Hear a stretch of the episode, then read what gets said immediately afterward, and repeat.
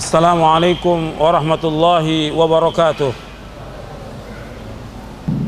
إن الحمد لله نحمده ونستعينه ونستغفره ونعوذ بالله من شرور أنفسنا ومن سيئات أعمالنا.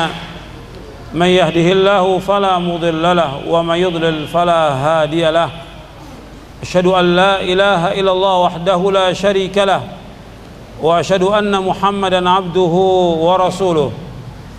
يا أيها الذين آمنوا اتقوا الله حق تقاته ولا تموتن إلا وأنتم مسلمون. يا أيها الناس يا أيها الناس اتقوا ربكم الذي خلقكم من نفس واحدة وخلق منها زوجها وبث منهما رجالا كثيرا ونساء واتقوا الله الذي تساءلون به والأرحام إن الله كان عليكم رقيبا. يا أيها الذين آمنوا اتقوا الله وقولوا قولا سديدا يصلح لكم أعمالكم ويغفر لكم ذنوبكم ومن يطع الله ورسوله فقد فاز فوزا عظيما. أما بعد فإن أصدق الحديث كتاب الله وخير الهدي هدي محمد صلى الله عليه وعلى آله وسلم وشر الأمور محدثاتها وكل محدثة بدعة وكل بدعة ضلالة وكل ضلالة في النار معاشر المسلمين رحمكم الله sidang Jumat yang dimuliakan oleh Allah Subhanahu wa taala Alhamdulillah kita bersyukur kepada Allah Subhanahu wa taala atas segala nikmat yang Allah karuniakan kepada kita dan nikmat yang Allah karuniakan kepada kita sangat banyak dan wajib kita syukuri. Dan di antara nikmat yang paling besar yang Allah karuniakan kepada kita nikmat Islam. Kita diberikan hidayah, petunjuk oleh Allah dijadikan kita orang-orang Islam. Ini merupakan nikmat yang wajib kita syukuri. Kalau seandainya orang itu tidak masuk Islam dan tidak beragama Islam dan mati dalam keadaan kafir, maka mereka akan kekal dalam neraka selama-lamanya. Orang yang tidak masuk Islam dan dia mati dalam keadaan kafir, maka dia akan kekal selama-lamanya di dalam neraka. Makanya kita bersyukur kita diberikan hidayah oleh Allah di atas Islam. Dan setelah diutusnya Nabi Muhammad wasallam seluruh manusia dia wajib untuk masuk ke dalam agama Islam ini. Setelah diutusnya Nabi Muhammad sallallahu alaihi wasallam, maka seluruh umat manusia diwajibkan untuk masuk ke dalam agama Islam ini. Karena itu Allah Subhanahu wa taala berfirman, "Inna dina 'indallahil Islam." Sesungguhnya agama yang diredoi di sisi Allah adalah agama Islam. Allah juga berfirman dalam surah Ali Imran ayat 85 Allah berfirman, "Wa may yabtaghi ghairal islami dinan fala yuqbala min wa huwa fil akhirati minal khasirin." Dan barang siapa mencari agama selain Islam, maka tidak akan diterima oleh Allah dan dia di akhirat termasuk orang-orang yang merugi. Karena itu Nabi Muhammad sallallahu alaihi wasallam menjelaskan dan menegaskan kepada umat manusia Nabi bersabda di depan para sahabatnya radhiyallahu anhu majma'in Muhammadin biyadihi la yasma'u bi ahadun min hadhihi al-ummati yahudiyyun wala nasraniyyun thumma yamut wa lam yu'min billadhi ursiltu bihi illa kana min ashabin nar. Demi yang diri Muhammad di tangan Allah demi Allah yang diri Muhammad di tangan Allah tidaklah mendengar aku diutus siapa saja apakah dia orang Yahudi ataukah dia orang Nasrani? Kemudian dia tidak beriman dengan apa yang aku bawa maka dia pasti menjadi penghuni neraka. Hadis ini sahih diriwayatkan oleh Imam Muslim dalam sahihnya. Artinya Nabi SAW menyebutkan siapa saja dari umat Yahudi atau Nasrani yang mendengar aku diutus yang mendengar Nabi Muhammad SAW diutus ke muka bumi ini kemudian mereka tidak masuk Islam tidak beragama Islam maka dia pasti menjadi penghuni neraka. Pasti. Ini yang bersabda Rasulullah Sallallahu Alaihi Wasallam. Sesuai dengan firman Allah dalam surah Ali Imran ayat 85 barang siapa yang mencari agama selain Islam gak akan diterima oleh Allah. Wa may yabtaghi ghairal islami dinan fala yuqbala min wa huwa fil akhirati minal khasirin. Barang siapa mencari agama selain agama Islam tidak akan diterima oleh Allah dan dia di akhirat termasuk orang-orang yang merugi. Makanya orang-orang kafir yang mati dalam keadaan kafir nanti di neraka mereka ingin keluar ke muka bumi. Ingin menebus dengan sepenuh bumi emas untuk keluar dari api neraka tidak bisa. Dan mereka akan kekal dalam neraka selama-lamanya. Sampai Allah sebutkan dalam Al-Quran yuriduna yakhruju minan nar wa ma hum bikharijina minha walahum adzabun muqim. Mereka ingin keluar dari api neraka tidak akan bisa keluar dari neraka selama-lamanya mereka kekal selama-lamanya di dalam neraka Makanya kita bersyukur kepada Allah, kita diberikan hidayah oleh Allah, kita beragama Islam. Kemudian setelah kita mengimani bahwa kita sebagai seorang muslim, maka ada kewajiban bagi kita. Kewajiban bagi kita yang pertama yaitu kita harus memahami Islam ini dengan benar. Meyakini agama Islam satu-satunya agama yang benar dan selain Islam tidak akan diterima oleh Allah dan kita wajib untuk mempelajari agama Islam ini.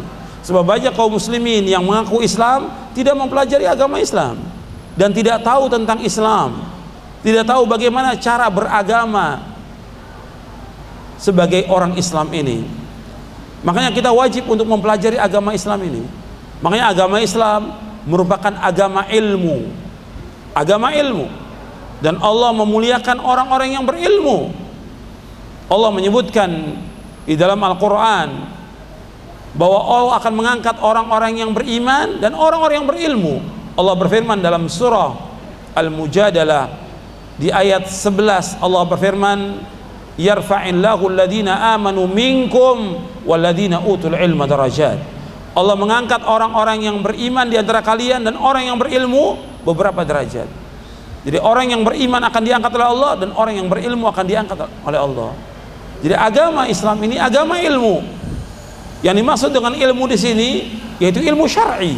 Kalau Allah menyebutkan dalam Al-Qur'an tentang ilmu yang pertama kali dimaksud ilmu syar'i yaitu Al-Qur'an dan sunnah menurut pemahaman para sahabat radhiyallahu anhu Kita sebagai seorang muslim wajib belajar tentang Islam. Wajib hukumnya.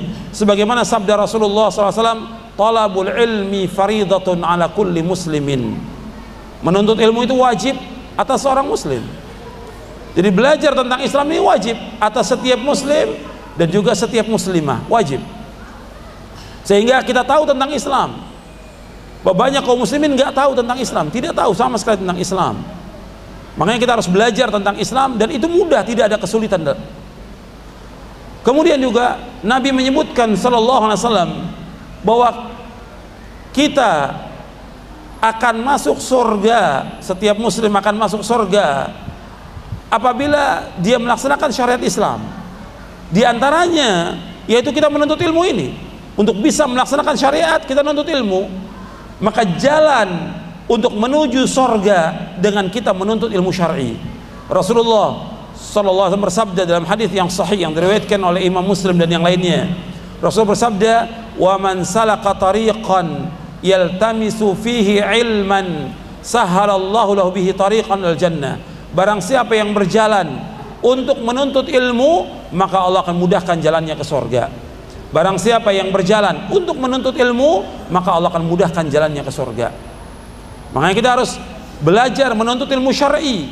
Bagaimana kita beriman kepada Allah? Bagaimana kita beribadah kepada Allah? Bagaimana kita sholat? Bagaimana kita puasa? Bagaimana yang lainnya? Ya harus belajar. Kalau kita nggak belajar gak akan kita tahu tentang Islam ini. Dan seluruhnya agama Islam semuanya agama Islam semuanya mudah. Tidak ada satupun dalam agama Islam yang menyulitkan menyusahkan. Tidak ada. Seluruh agama Islam semuanya mudah dan Rasulullah sallallahu bersabda dalam hadis yang sahih yang diriwayatkan oleh Imam Bukhari inna hadzal dina yusrun. Sesungguhnya agama Islam adalah agama yang mudah. Seluruh agama Islam mudah.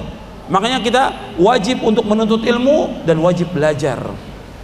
Makanya ketika orang-orang Yahudi ketika orang-orang Nasrani mereka mengatakan bahwa diri mereka itu adalah ahli sorga mereka orang Yahudi dan Nasrani datang kepada Rasulullah mereka mengatakan diri mereka lah yang masuk sorga yang Nabi tanyakan kepada mereka mana buktinya?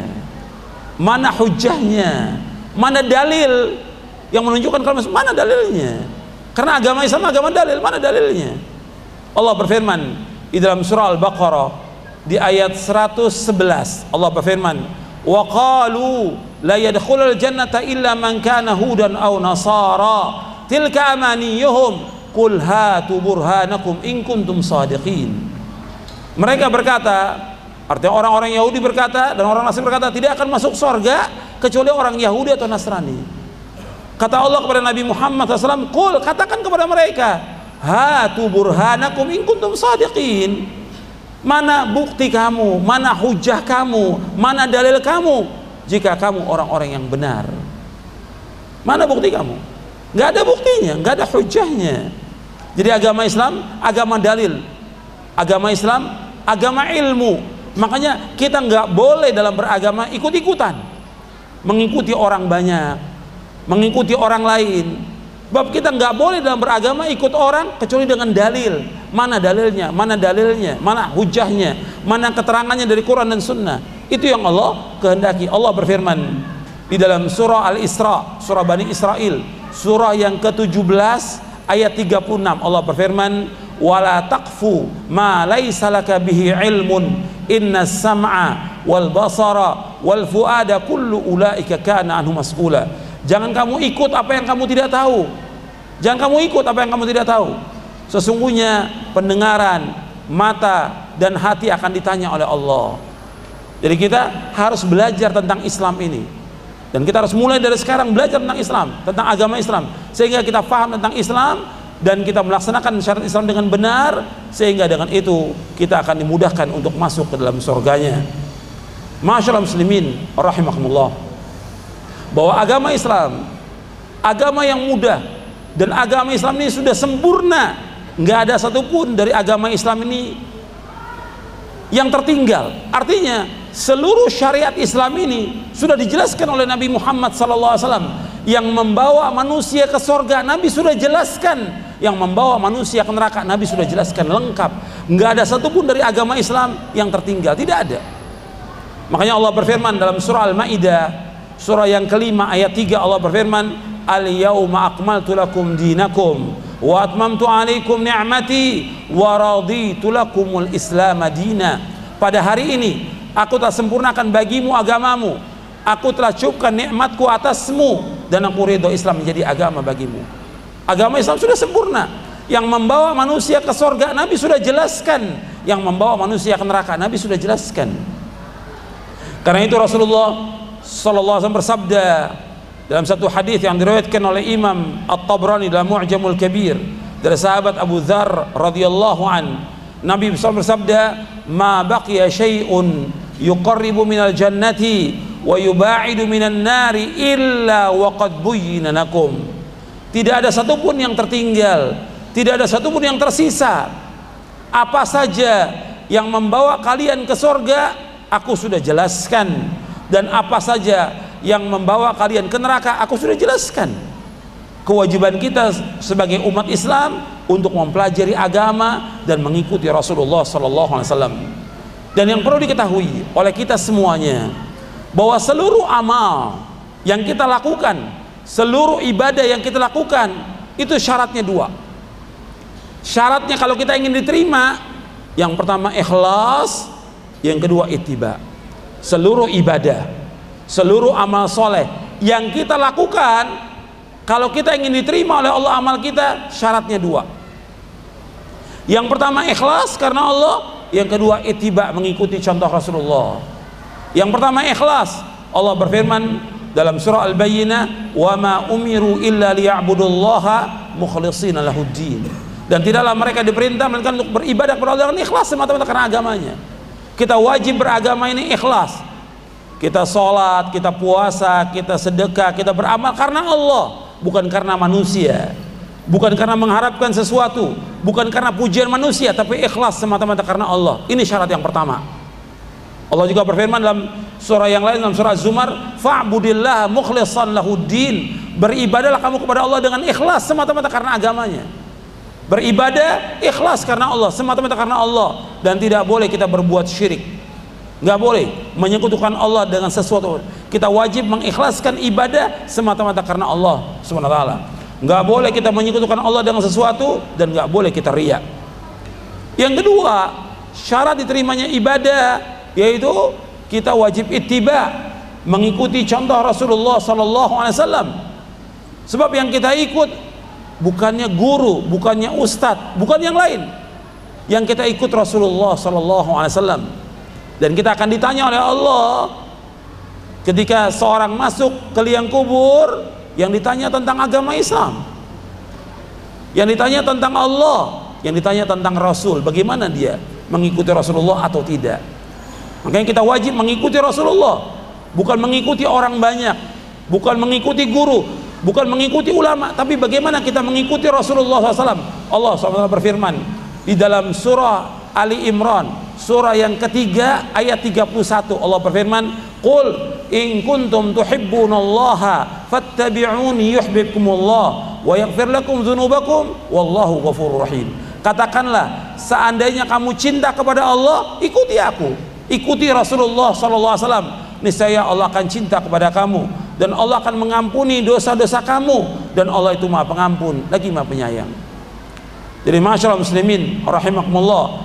Kalau kita beribadah, kita harus ingat syaratnya dua. Yang pertama ikhlas karena Allah, yang kedua mengikuti contoh Rasulullah.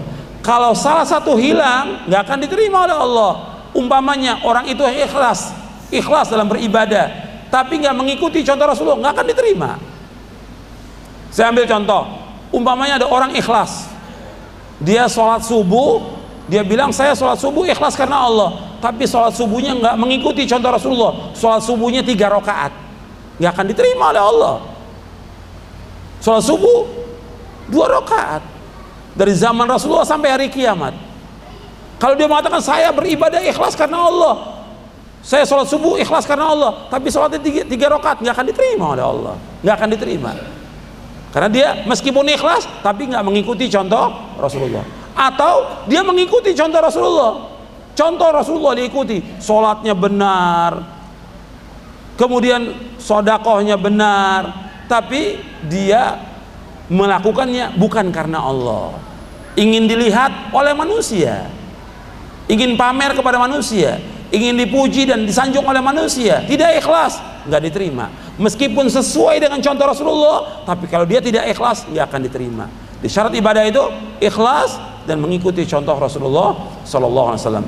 Mudah-mudahan yang saya sampaikan bermanfaat. Aku qauli hadza wastaghfiru innahu huwal ghafurur rahim.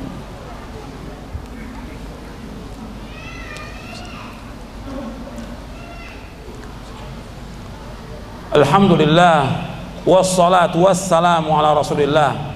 Asyhadu an la ilaha illallah وحده لا شريك له واشهد ان محمدا عبده ورسوله اللهم صل وسلم وبارك على نبينا محمد وعلى اله وصحبه اجمعين Masyaallah muslimin rahimakumullah. Yang tadi saya sampaikan yang pertama yang harus kita ingat dan kita yakini dengan seyakin-yakinnya yang pertama bahwa Islam adalah agama yang hak.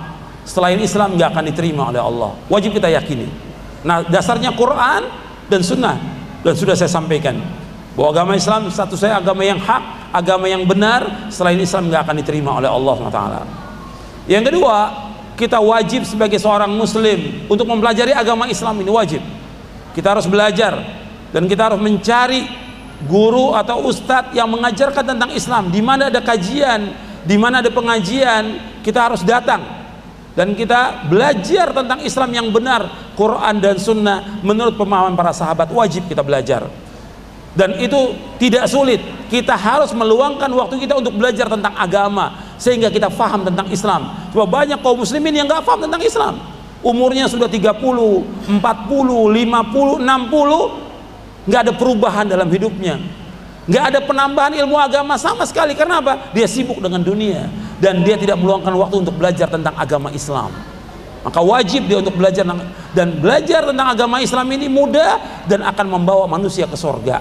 Karena tujuan hidup kita adalah sorga bukan dunia.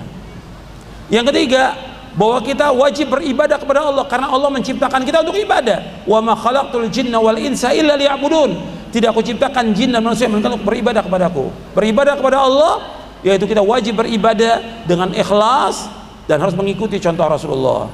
Kemudian yang terakhir yang perlu saya ingatkan kepada seluruhnya bahwa agama Islam ini adalah agama tauhid. Kita wajib mentauhidkan Allah. Nggak boleh kita menyekutukan Allah dengan sesuatu pun juga. Kita wajib beribadah hanya kepada Allah saja. Kita wajib menunjukkan seluruh bentuk ibadah kepada Allah. Ayat yang kita baca 17 kali setiap hari iya karena abudu wa iya karena stain. Hanya kepada engkau saja ya Allah kami beribadah. Dan hanya kepada engkau saja ya Allah kami mohon pertolongan. Tidak kepada yang lain. Tidak boleh orang minta kepada Rasulullah atau kepada orang-orang yang sudah mati atau bergantung kepada makhluk. Tidak boleh. Dia wajib beribadah hanya kepada Allah. Dia berdoa hanya kepada Allah. Dia minta hanya kepada Allah. Dia mengharap hanya kepada Allah. Dia tawakal hanya kepada Allah dia takut hanya kepada Allah dan itu ikrar yang kita ucapkan Qul inna salati wa nusuki wa mahyaya wa mamati lillahi rabbil alamin la syarika lahu wa bidzalika umirtu wa ana awwalul muslimin ini firman Allah dalam surah Al-An'am katakanlah sesungguhnya salatku ibadahku, hidupku dan matiku semata-mata karena Allah Rabbul Alamin. Tidak sekutu bagi Allah. Demikian aku diperintah dan aku yang pertama Islam. Jadi kita wajib untuk beribadah kepada Allah dan Allah berfirman dalam Al-Qur'an wa la tusyriku bihi syai'a. Dan akan beribadah hanya kepada Allah saja dan jangan menyekutukan Allah dengan satu apa juga. Makanya Nabi SAW dan Nabi-Nabi, semua Nabi dan semua Rasul semuanya diutus oleh Allah ke muka bumi untuk mendakwakan dakwah tauhid dan melarang manusia dari berbuat syirik sebagaimana Allah berfirman dalam surah An-Nahl surah yang ke-16 ayat 36 Allah berfirman walaqad ba'atsna walaqad ba'atsna fi kulli ummatin rasulan an i'budallah wa ijtanibu taghut dan sungguh kami tahu itu pada setiap umat seorang rasul. Setiap rasul dakwanya hendaklah beribadah hanya kepada Allah dan jauhkan taghut. Jauhkan setiap penyembahan kepada selain Allah jauhkan. Kita wajib beribadah hanya kepada Allah. Arti hati kita ini wajib untuk mengikhlaskan ibadah kepada Allah kita wajib yakin hanya kepada Allah. Kita wajib mengharap kepada Allah tawakal kepada Allah. Kita serahkan semua urusan kepada Allah. Maka orang ini adalah orang-orang yang bahagia. Kalau hati kita ingin bahagia kita wajib mentauhidkan Allah SWT mudah-mudahan yang saya sampaikan dalam khutbah ini bermanfaat untuk saya dan untuk antum sekalian. Mudah-mudahan Allah memberikan hidayah taufik kepada kita untuk melaksanakan agama Islam mempelajari agama Islam dan mengamalkannya. Dan mudah Allah mengampuni dosa-dosa kita اللهم اغفر للمسلمين والمسلمات والمؤمنين والمؤمنات الأحياء منهم والأموات إنك سميع قريب مجيب دعوات ربنا اغفر لنا ذنوبنا وإسرافنا في أمرنا وثبت أقدامنا وانصرنا على القوم الكافرين ربنا لا تزغ قلوبنا بعد إذ هديتنا وهب لنا من لدنك رحمة إنك أنت الوهاب ربنا آتنا في الدنيا حسنة وفي الآخرة حسنة وقنا عذاب النار وصلى الله نبينا محمد صلى الله عليه وسلم وصلى الله نبينا محمد وعلى آله وصحبه أجمعين اللهم صل وسلم وبارك نبينا محمد وعلى آله وصحبه أجمعين وآخر دعوانا أن الحمد لله رب العالمين.